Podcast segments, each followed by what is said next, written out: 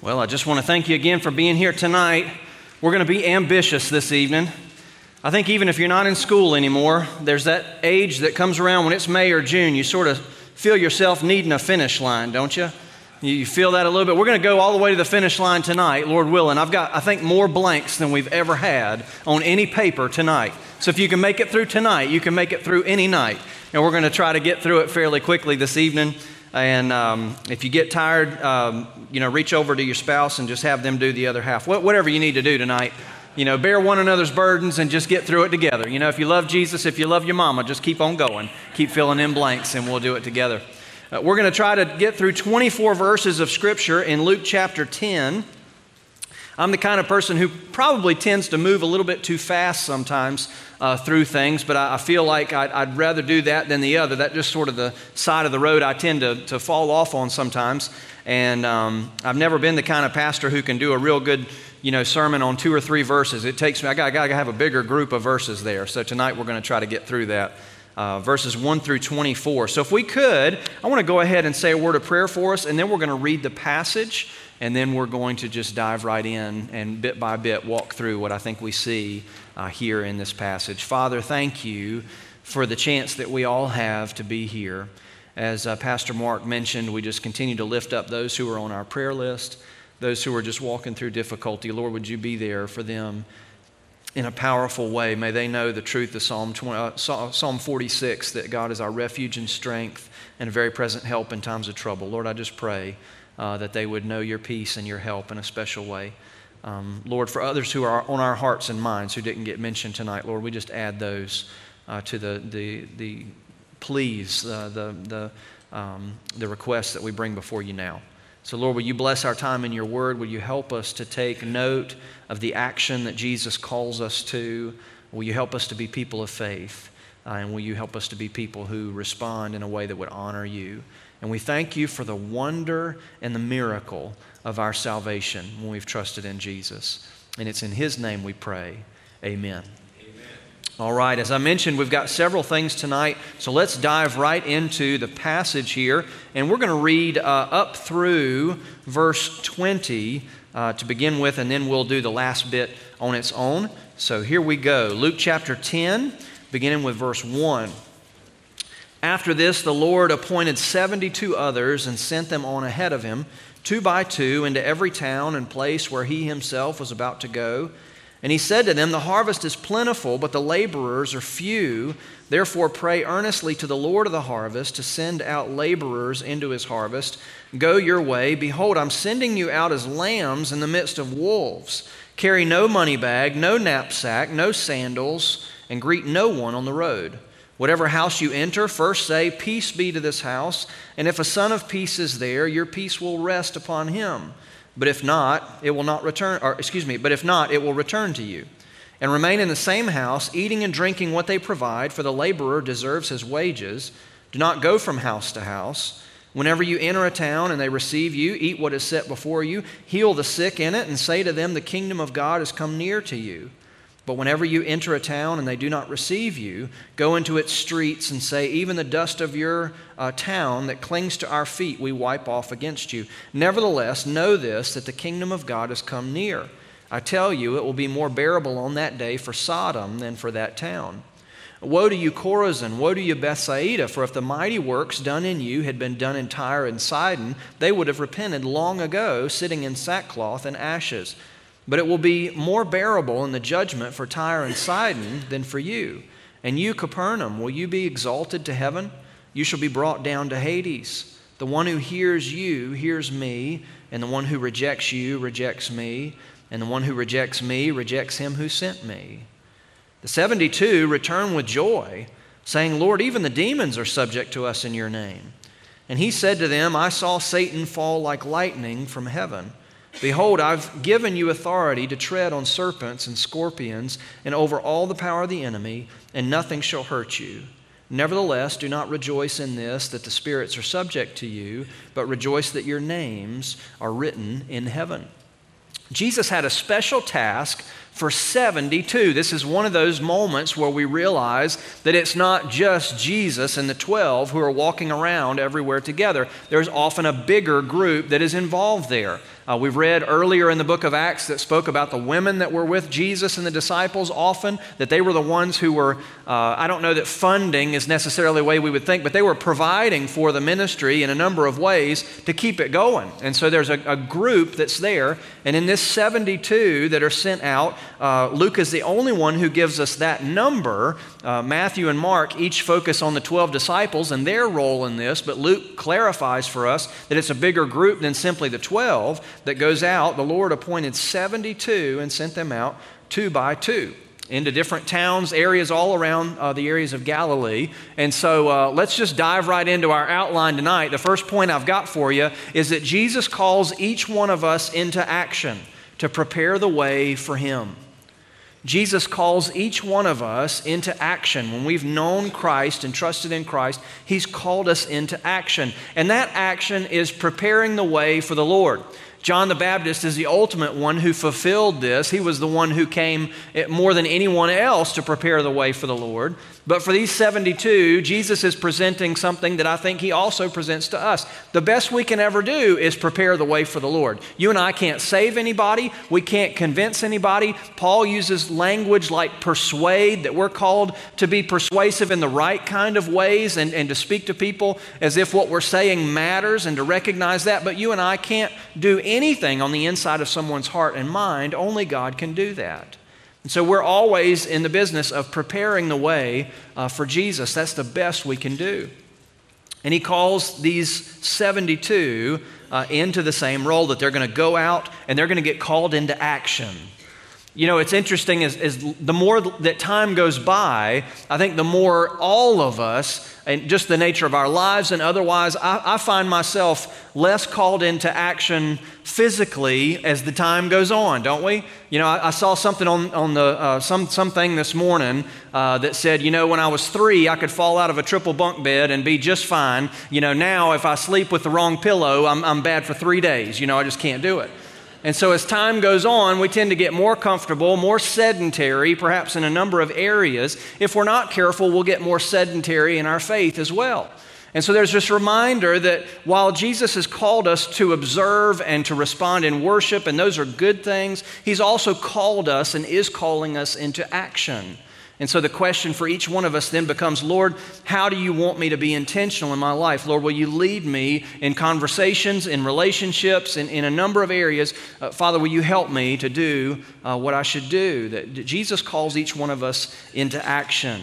No matter what our age, no matter what our, our time in life, we are not called to a place of spiritual retirement, spiritual resignation from what uh, God's plan is. And, and I think that's one of the things I've heard from so many people through the years, folks who are coming to the end of their time on earth, is, is I, I can't tell you how many people who I thought would have just resigned themselves to no longer having a purpose, perhaps because they were confined to a bed or whatever it might be, just said, I know God's still got me here for a purpose. I'm just trying to pray through uh, what that's going to be. You know, we want to be about a purpose, what God has for us. Uh, Jesus is calling these disciples not just to be observers, but to be called into action. And then he goes on that not only they're going to go into every town and place where he's about to go, he says to them in verse 2 the harvest is plentiful, but the laborers are few. Now, if you listen to the news, if you were to have your, your mind shaped by sometimes the cynicism of our day and age, we would tend to think the harvest is not very good, but you know, we got a decent amount of laborers. And Jesus says something quite different, and it applied in his day. I think it still applies in our day as well. We often don't see just how plentiful the harvest is, and because of that, we are not quick to labor we sometimes can be cynical instead. So, number two, one of the reasons we're hesitant to labor is that we don't realize how plentiful the harvest is. You've probably seen these little skits and things over time. You know, I remember seeing one of a of a, a husband that could, uh, or excuse me, a wife that could put on glasses to see what her husband saw. And so she would put on glasses, and when she said, you know, she put those glasses on, she could sit in the living room, and what she saw was a pile of laundry before, as she put those husband glasses on, that laundry was gone. She couldn't see it anymore, you know. As she was in the kitchen and saw a big trash uh, uh, container that was full of trash ready to be taken out, flowing over, she put those glasses on. Sure enough, looked like the trash was totally fine. And, you know, on and on down the line. The joke was she just needed to see things through her husband's eyes because he was not being very observant. What would it be like to see the world through Jesus' eyes? What would it be like to actually see the hope that's not based in a fool's hope, but in God's hope for what can, can be accomplished through Him? And what would it be like if the church of Jesus Christ was optimistic?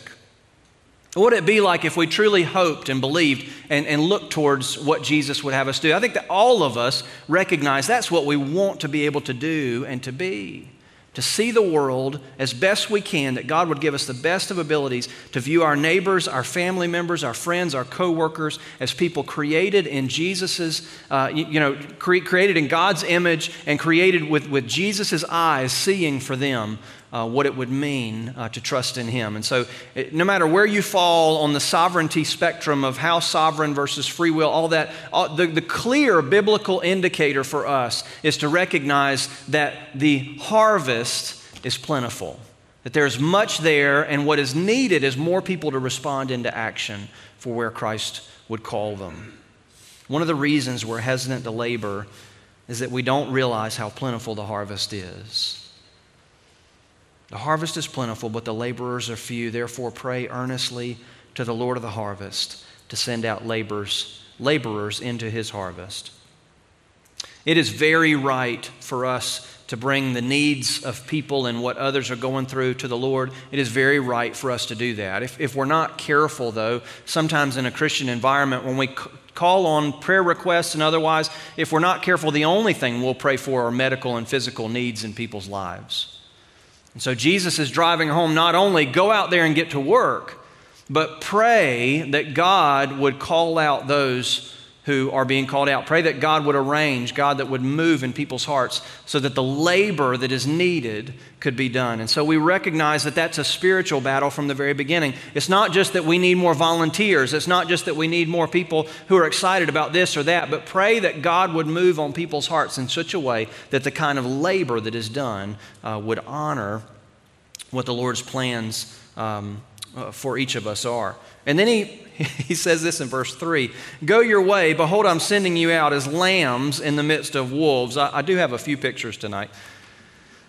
I, I don't know if you, um, it, I've never seen a wolf in real life. That is a full size husky next to a wolf. So if you've never gotten a chance to see one up close, if you don't know huskies, there's a lab, full size lab, next to a wolf. So they're in, intimidating creatures. Not that you would not be intimidated anyway, but um, I normally feel real good around a dog until he gets above my knees, and then I'm just not quite sure, you know, what to do there. Uh, I got bit running a few years ago, not real bad, but that sort of made me think differently than I ever had about dogs before. I'm sending you out as a lamb uh, among uh, wolves. Lambs aren't even full grown sheep. And sheep aren't very good matchups to, uh, to take on a wolf. You probably have heard, if you've been in church a while, all the things about sheep, you know, how about how unintelligent they are, and we, you know, lots been said and written about those kind of things, and it, it's very much true. If you were to speak about what defense mechanisms a sheep has, here's one that I remember hearing years ago that if you were to have a cluster of sheep that were together out in a field and a wolf or some other animal was to come on as a predator, the sheep have a defense mechanism that they take against that animal. Do you know what they do? They go and they stand in a circle and they face toward the center, away from wherever the predator is. And the wolf walks around like you and me at Golden Corral, deciding exactly which dish he wants that evening and takes it, you know, right there. there. There is no defense that a sheep has against a wolf. None. It's not even that they try and fail, it's that they don't even have the capacity to know how to even begin to take on a wolf. And so Jesus says, You're going on a vacation, boys. Here's what I got for you. If I could compare it, I'm going to say you're going out like a lamb to wolves. Now, I don't know about you. I don't know how many of us would want to take that assignment if we truly knew what that meant.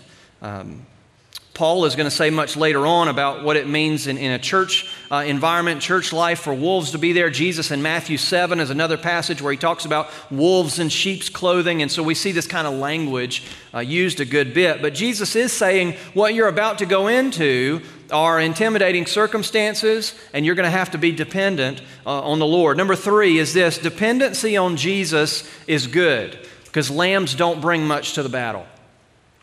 Dependency on Jesus is good. One author I remember reading years ago named Erwin McManus, his book Chasing Daylight, he talked about people of faith exalt faith as a wonderful thing, and yet we spend most of our lives trying to avoid circumstances where we need to put faith into action. That we call on faith is a great thing, but if we're not careful, we spend most of our lives trying to arrange our days, our, our years, to where faith is not truly needed. And so, as Jesus is about to send these guys into it, uh, what, he, what he doesn't say is go on your way, pack several big bags, make sure you got this, make sure you got that, make sure, you know, for every circumstance you're covered. He doesn't say that. He says, Go your way. Behold, I'm sending you out as lambs in the midst of wolves. Carry no money bag, no knapsack, no sandals, and greet no one on the road. I don't know how many of you would be excited if I dropped you off at Greensboro Airport tonight and said, Board the first plane, take no money, take no change of clothes, and take no extra shoes. You'd say, I cannot imagine doing that. There's no way. Now, I don't think Jesus is giving a prescription for all of us when we serve on mission to say, don't take anything with you. What I do think he's saying is that part of the role of what you're going to be involved in is going to be uh, intertwined with the dependency that you're going to have on me. So, for this mission, I know that you won't need more than I'm sending you out with. And so, go there and have the dependency that you are in create scenarios where you move in faith and you look towards the Lord because you're not leaning back on what you brought with you. So, for us, if we're not careful, we'll spend our whole lives trying to not be dependent on the Lord at all. But often the Lord does His greatest work not only in others' lives, but in our lives when we're able to be dependent on Him. And so I've sort of cheated and added some extra blanks here. For point A, it just says mission and faith go together. Mission and faith go together.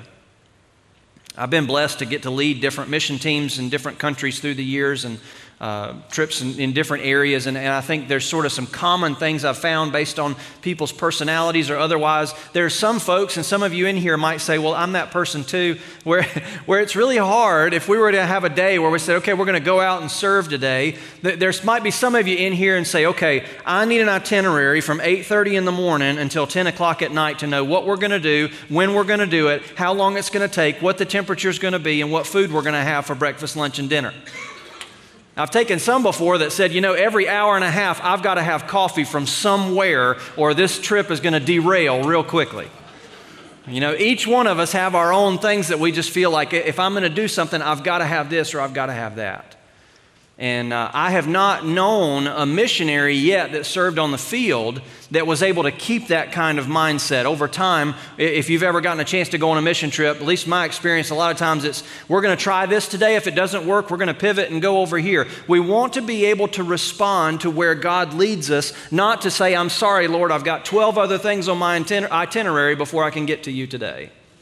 Mission and faith go together. When we're not being held back by everything we've brought with us, by everything we've uh, distracted ourselves with along the way, we're able to lean into what God has for us. The second point there, point B, is something else interesting that we see here. Mission and I've sort of got two blanks in one. You can just do one if you like, but home slash hospitality go together. Mission and home slash hospitality go together. In 2023, and it's been this way for a little while, if you and I were to talk about big moves of God and big moves of evangelism, we normally might think of something like a Billy Graham crusade. We would think of a large event that takes place at some large venue. And if God's going to do something wonderful, there's going to be getting a lot of people together. There's going to be organization. There's going to be leadership. There's going to be funding and all these kind of things. And God certainly can work through those kinds of ways. However, if you go through the halls of any church in America, you'll find that the number one reason that folks that are there are there is not because of a giant event that took place at some point. There will be some, perhaps, that are there. Most people overwhelmingly will say either someone in my friend or family group brought me here. And so, connection is still the greatest evangelism tool that God has ever used. And so, Jesus says you're going to go into a town, and whatever house you enter, first say, Peace to this house, or peace be to this house. When you go in, you're going to find a place to stay. This was a hospitality culture. Most of you would be a little bit unnerved if somebody showed up on your front doorstep, 7 o'clock at night, and said, Peace be to you, I'm staying here tonight. And we said, um, I'm not too sure about that. Yeah, I, I, I, don't, I don't know about that. This is a culture where hospitality was more the norm, and for some of us, we've, we've swung the pendulum so far that we're scared to death to have anybody in our yard or anybody in our home, and we have to be real careful. You know, one of the big questions for us, I think would be appropriate for us to think through and ask, is what evangelism has our dining room table been involved in in the last year? Who's come in the doors of our house? And whose doors have we gone in in order to be able to break bread together and just see what God might do? Because I think that's one of the greatest avenues that is missing in the church today. We've allowed Satan to convince our whole country, and Christians are a part of that, to be able to say, look, this is your tribe. Your tribe is people who politically think this, they make this much money, they live in this kind of house, they have this many kids or not. You know, it, it's all these categories that we've broken ourselves down into. If we're not care- careful, one of the greatest ministries we could ever have, simply spending time with people and caring about them and doing something as crazy and wild as having dinner with somebody that we don't know that well who needs to know Jesus, becomes the greatest evangelism avenue that we are missing. And we can have big budgets as a church, we can do big programs, and those things we pray that God will use in great ways. But the greatest historical means for people coming to faith in Christ are family and friends who care enough to share and to love and to be there. And so, how hospitable has your evangelism been? How, how much have you thought, what, is, what does God want to do with my dining room table and my meals and, and my backyard for the sake of the kingdom of God? Now, Jesus gets into the part where some of us as Baptists are really like. Remain in the same house, eating and drinking what they provide. Well, that's, that's you know, as far as being able to eat whatever they provide, you hope that's good. Some of you have been on mission trips before where you're claiming that verse and saying, Lord, please just help whatever this is to, you know, to work out okay. Do not go from house to house, stay wherever that is. Whenever you enter a town, they receive you, eat what's set before you.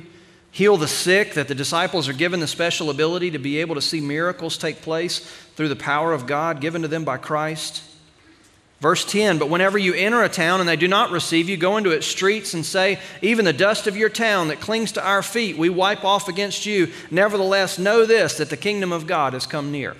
Now, I've known some Baptists through the years that love that part say, boy, I can't, I just, I'm hoping this town's going to reject me. I'd love to just shake my, my uh, dust off my feet right here, you know, for all of them. Now, whenever they don't receive you, what, a, what an interesting thing. Jesus calls on the disciples to move on. Number four, if, if people aren't receptive, there, and I probably should have given the name, uh, the word often or something like that. There sometimes, or there often comes a time uh, to move on in some cases. There you go, I did it there. There comes a time to move on in some cases. That Jesus is giving them the understanding that it may not go well. And if it doesn't go well, allow yourself to move forward and to go to the next destination that I have for you. And to be able to declare to the town in that cultural way, in a way that made sense for them to be able to say, Boy, we've, we've perhaps passed up on something, a word that has come that God wants to give us. And so there's a declaration uh, for, for doing that. I won't be able to give you, you'll have to ask Pastor Brandon what the 21st century equivalent of shaking the dust off your feet, you know, might be. I, um, my kids are really good at sticking their tongue out at each other at different points, and uh, that's the only thing I can think of right now, but I don't think that's appropriate for believers uh, to do. But don't miss at the end of verse 11 that the culmination of shaking the dust off of their feet is to say this Know this, that the kingdom of God has come near. And so, even in leaving, what they are leaving with is not condemnation, it's the truth that they need to realize and to find hope in. The kingdom of God has come near because the king has arrived. If people aren't receptive, there comes a time to move on in some cases. Now, I do want to clarify some things because I think this can be a point of confusion uh, for some folks in church life. And so, if this seems really basic to you, or of course I would know that, then that's great. But I've, I've seen sometimes through the years this become a point of difficulty. Letter A there, I think it's important to say that that does not apply in anywhere near the same way uh, for people who are in your life family, friends, and so, this text would not be a reason for you to say, uh, you know, my brother who's somewhat estranged to me, or, or, maybe we don't have the greatest relationship, I've tried to reach him for Christ for the last three months, and I'm just going to write him off completely because Jesus said, shake the dust off your feet and walk away. I don't think that's what is being described here. These are strangers who have been brought into a connection together, and after that, there's a plan that God has. You know, there's going to be a different relationship you have with people who you don't know well and people who you've been called into life with. I've heard of churches where folks would pray for 50 years. I remember hearing a story not too long ago of a man who'd been prayed for by one church for 50 years before he finally came to church with his wife and trusted in Christ. 50 years of praying. And I'm so thankful in cases like that that people didn't shake the dust off their feet and give up. You know, sometimes it's a long road, and there's people in your life you've been called to walk a long road with. Don't give up. You know, family, friends don't decide, well, I'm just going to, your relationship might change, different decisions that folks make. You may say, well, it's not, you know, there's going to be ways that this has to sort of be, you know, it's not going to be the same as it always was, whatever it might be, but don't give up on people and don't abandon people. B is likewise, you know, to that. Whether it's family or friends or just other people in your life, it's really important not to treat people simply as, and this is the historical Southern Baptist word that we've used, but I've never cared for it very much prospects prospects. You know, you know what a prospector was in the old days, right? It's the guy that goes over to a mountain and hits it with a big chisel, and if he finds gold, then he, he stays, and if not, he goes to the next mountain. You know, prospect is a word I don't know if any of us would want to be categorized as. We sort of get what it means. These are people who are prospective members, prospective attenders. That's not, it's not necessarily bad in its understanding, but we can have a wrong understanding of that if the way we start to think of people is potential converts or, you know, people who have either accepted or rejected. People's ultimate definition, according to, to all things, is, is not what we feel about their status. It's that they've been made in God's image. And so, for someone in your life who you've tried so hard to reach for the sake of Christ, and after 12 months of doing that, you walk away and just leave them, and they say, Well, that person never cared about me to begin with. I was just a statistic to them. That's not good for the kingdom of God. Now, there may be ways that you, you know, you just have to, at some point, the relationship isn't what it was, or you've got to focus in different areas. But, but be very careful about people in your life feeling like the only reason that you care about them is because you're trying to check off the box that they made a certain decision. They might not fully be able to understand that what you're interested in is their heart and their standing before God. Be careful about treating people too much uh, as simply a, a prospective person to reach, care for them as human beings. But I think where it's most applied, letter C here, but don't chase someone who rejects Jesus at the expense of those who need to be reached out to. There does come a time where you say, the effort and the energy that I'm putting in here, I'm going to have to trust the Lord because I, I, think, you know, I've done all I can, and I'm going to have to leave them to, to God and, and you know, not abandon my call in other people's lives for the sake of one person. Sometimes we've got to give people time. Vance Havner, some of you know his name. I may have given this quote before. It's one of my favorites, but he talked about the story of the prodigal son, and he said, You know, if the social gospel had been around in the days of the prodigal son, somebody would have given the prodigal son a bed and a sandwich, and he never would have went home to his dad. Sometimes people have got to be on their own and to let God deal with them. Jesus is able to tell the rich young ruler, you know, go ahead and sell all your possessions and then come follow me. And the man goes away sad, and Jesus doesn't run after him. because he understands and trusts the Holy Spirit to work on that man's heart. And so for us, we're often called to the same thing. We're not going to abandon people, so to speak, but we're going to say, you know, I've done all I can, and it's, it's time that I recognize that God's also placed me here. The opportunities, I've only got so much time and so much uh, ability. I, I, think ultimately Jesus has got a calling for all the places he's going to go, and he knows if people are going to be adamantly um, uh, opposed to, to me and my work, you might as well move on because that's not going to change unless God does something in their heart. Now, Jesus goes on and talks about the fact that it would be more bearable on, on that day, pointing forward to the day of judgment for Sodom uh, than for, for that town, whatever town would reject them. He goes on to talk about uh, Chorazin and Bethsaida, both uh, cities or towns in Jewish territory. Then he mentions Tyre and Sidon, which are up both in kind of the borderline Gentile territory. They were not made up uh, mostly of Jews. And so to say, if if, if these great works had been done in those places that don't even know the Lord, they would have repented. But here, you know, where you've gotten so comfortable and so callous to everything that God wants to say to you, you know, you've had such an opportunity to believe, and when you've rejected, there's going to be a, a judgment that's, that's uh, a different level for that. And so, number five, there's judgment attached to those in close proximity to Jesus when they reject Him. This is not given a, a, full breakdown in every way in Scripture, but we do see several indications in the New Testament that there will be some level of, of judgment that will be different uh, and be harsher for those who were given great opportunities uh, to believe. For those in this time period, they had Jesus walking among them. How many people in the southeastern United States that had a church on every corner and perhaps people in their lives who loved them and shared the gospel for them, their standing before the Lord someday is going to be different than someone who lived uh, in the jungles of South Asia and was never able to hear the gospel? That there's a way in which someone who rejects the message of Jesus when it's clearly given, you see passages like Hebrews 6 and Hebrews 10 talking about those that the Holy Spirit's worked in their heart and life, and then ultimately to reject and to walk away from Jesus, that that's a, a fearful thing to do. Uh, that it's something that, that indicates um, uh, just a real wrong taking place in their heart. And so Jesus gives that judgment's attached to those uh, in close proximity uh, to Jesus when they reject him, when they, when they uh, refuse to believe. And then he says this, um, verse 16 the one who hears you hears me, and the one who rejects you rejects me, and the one who rejects me rejects him who sent me. Number six, as I was thinking through this verse, I, I just couldn't help but come up with this. I want to be close enough to Jesus that when I'm rejected, I know they're rejecting Jesus and not just my personality and my opinions. I want to be close enough to Jesus that when I'm rejected, I have confidence that what is being rejected is not my personality and my opinions, but, but literally Jesus. I can stand arm in arm to say what I want to communicate. I can't do that perfectly. None of us can do that.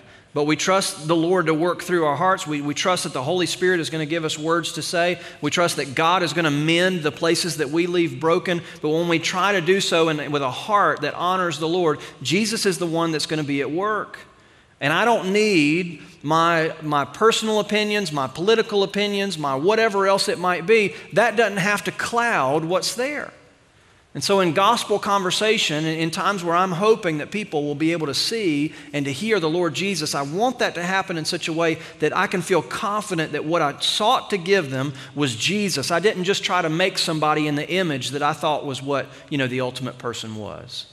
I want the gospel to be uh, what is either received or rejected, not something different. And so Jesus gives this whole perspective and he sends them out. And you can sort of imagine um, the, um, the disciples at this point. You know, many of us in here before have gone door to door evangelism and, and, things like that. We got a group of men who's been going out uh, every other week uh, Bill and Louis Thibodeau and uh, Jeff Mazzy and, and Drew Thomas and uh, Blaney uh, uh, Prilliman and, and a number of guys have been going out every other week knocking on doors. Some of us have been door to door evangelism and we knock on the door and we begin to pray this prayer Lord, please don't let anybody be home.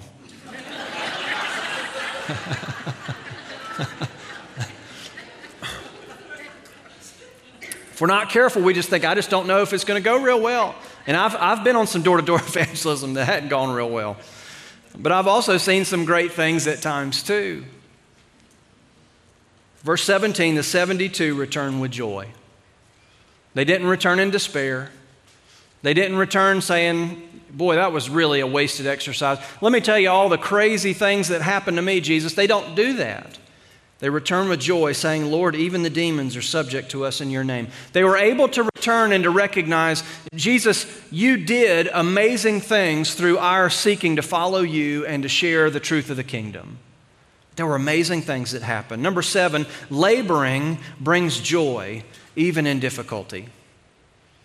Now, there's, there's hard days, and like I said, all evangelism doesn't look like just one category uh, for, for where we're called to do this or to do that. It, it, doesn't always get boiled into just one. When you're sharing Christ with a, a, family or friend, when you're caring for people, when you're seeking to build relationships in the places where you are, when you've got that coworker who's you know, allowed you to have conversations in, in such a way that are different, and uh, you've got this you know, viewpoint of Jesus that the harvest is plentiful and there's so much that there, and we can have optimism and hope and find joy. We can re- truly see things and to say, you know what, here's the great things that God did when we sought to, to trust in Him.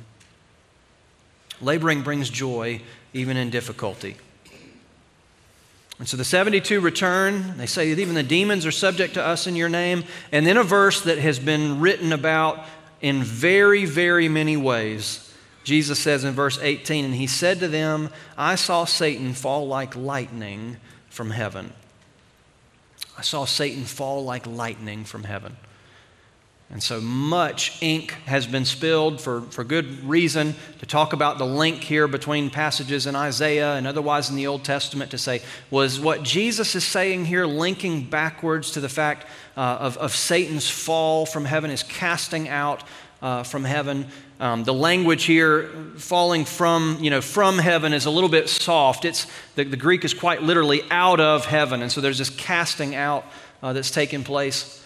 And so is Jesus looking backward to what has happened before? But yet, the context of what is being said is being said at a time where the disciples were saying, We saw even the demons be cast out uh, in your name. We saw that. And in that moment, Jesus says, Well, I saw Satan fall like lightning from heaven.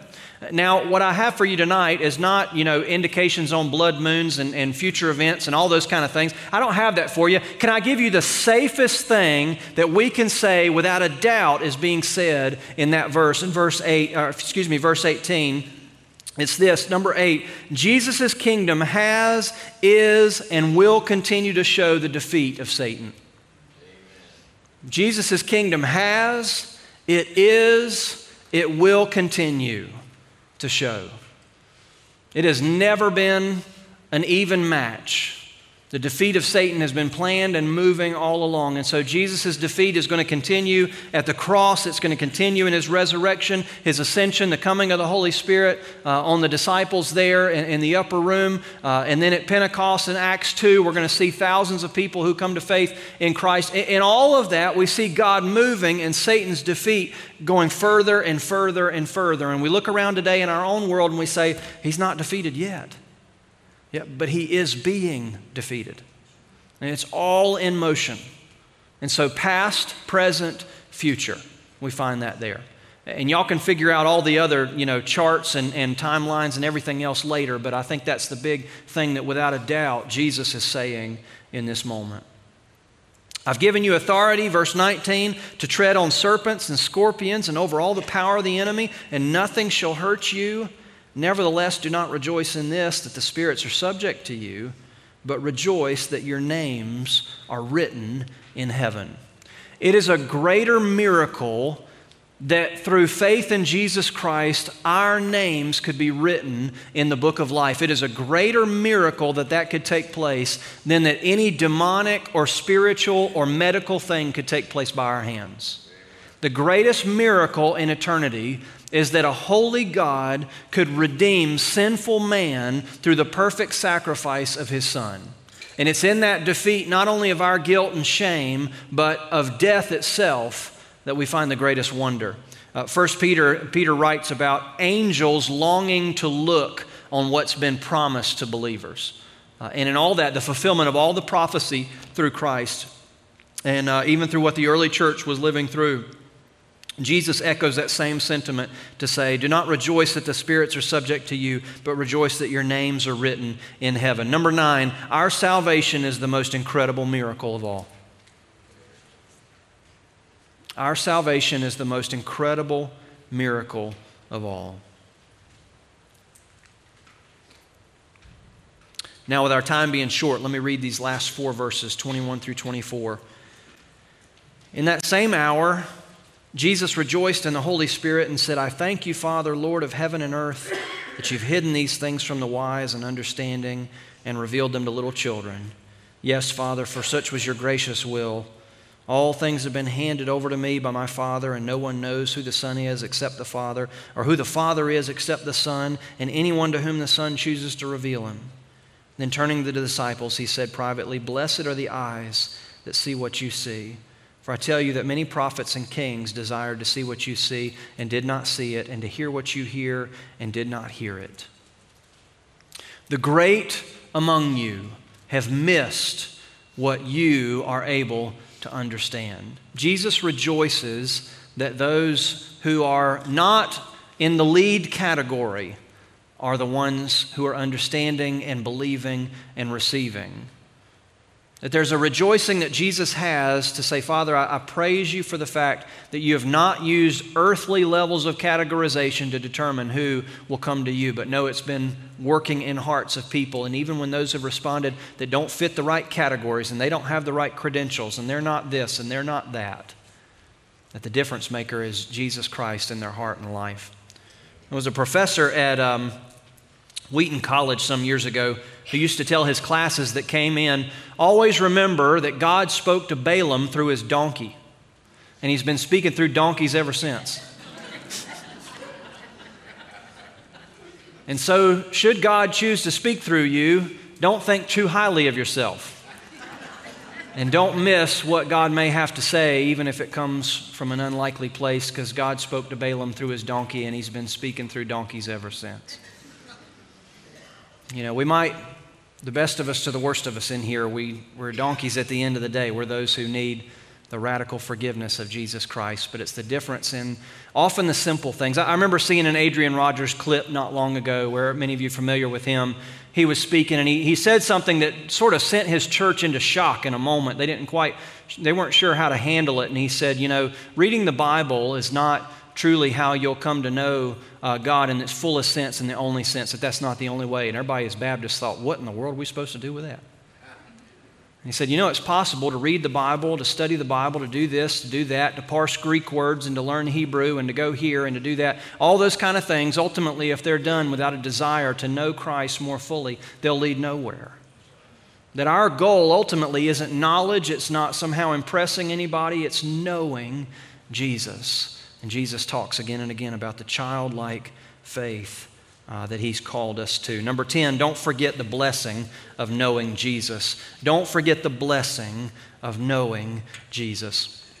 There was a little boy in a Sunday school class who uh, was going to go on an Easter egg hunt with his class. This little boy, like sometimes happens in churches, was, was somebody who had a lot of special needs. And so for him and to even be in that class was something his parents had tried to find a church where he could go in a class and they had someone who could care for him because some of the needs that he had, he just couldn't make it in a regular class. And so this little boy had found a place because of a, a young lady that was in that class that would help him. And he was just not quite like some of the other kids, but they were having an Easter egg hunt. And as they went into that Easter egg hunt and they found eggs, the teacher said, I want everybody to bring an egg back in here and look around nature and find something that reminds you of the Lord Jesus. I want you to put that inside that egg and you bring those eggs back in here and we'll talk about what you found. So, sure enough, these kids would open it up and they said, Well, I found this little branch that was in the shape of a cross and that reminds me of Jesus. And one person went and another and another. I found a rock that reminds me that Jesus is the rock, you know, just like he talked about the cornerstone in the New Testament and all this. And they came to that little boy. And that little boy, the best he could, opened his egg, and there was nothing inside the egg. Some of the kids started to snicker, and they said, He doesn't even have anything in his egg. Well, this little boy, even the situation that he was in, he, tears started to well up in his eyes, and he started to get you know, kind of personally affected. And he said, It's empty because the tomb is empty. And that little boy came to faith in Christ in that class, and the kids always remembered what he said. And because of some of the medical conditions that he was going through, he only lived a few more years before going home to be with the Lord. And it was at his funeral that every little kid that was in that Sunday school class went up to the casket and placed an empty egg there in the flowers and everything else because of the impact that one little statement from that little boy had made and all the volumes of seminaries that they could have gone to, and all the bookshelves, and all of the media and, and philosophy, and everywhere else that they would turn, wouldn't have made the impact that the simple realization of knowing that because Jesus Christ has emptied his tomb, all of our tombs will be empty as well if we trust in him. And so God hasn't called us to great knowledge and to great wisdom above being called to know him, to love him, rejoice in him, and to be moved in action where He'd lead us. Father, thank you for the simple obedience that you've called each one of us to. Lord, there's those of us in this room that would be called into action in various ways. Perhaps it's uh, in our own families, our own dining room tables, asking the question, Lord, of what you would use the meals that take place in our own house to do so that we might know others and love them and seek to speak truth to them. Lord, for others, it would be in making contact with those at work and those at school and, and those perhaps in neighborhoods and places where, uh, whether it's door to door or otherwise, being able to meet folks and speak to them about the hope that is in us through Christ. And Lord, from the greatest to the least, to the things that we recognize are the most supernatural that would take place, and the things that seem the most simple. Lord, would you help us? to have the faith of a child, would you help, to help us to recognize that knowing Jesus is more important than anything else, and that the greatest miracle in all of eternity is that Jesus Christ could save me. And so, Father, would you give each one of us that heart and that desire? We praise you and look to you in Jesus' name. Amen.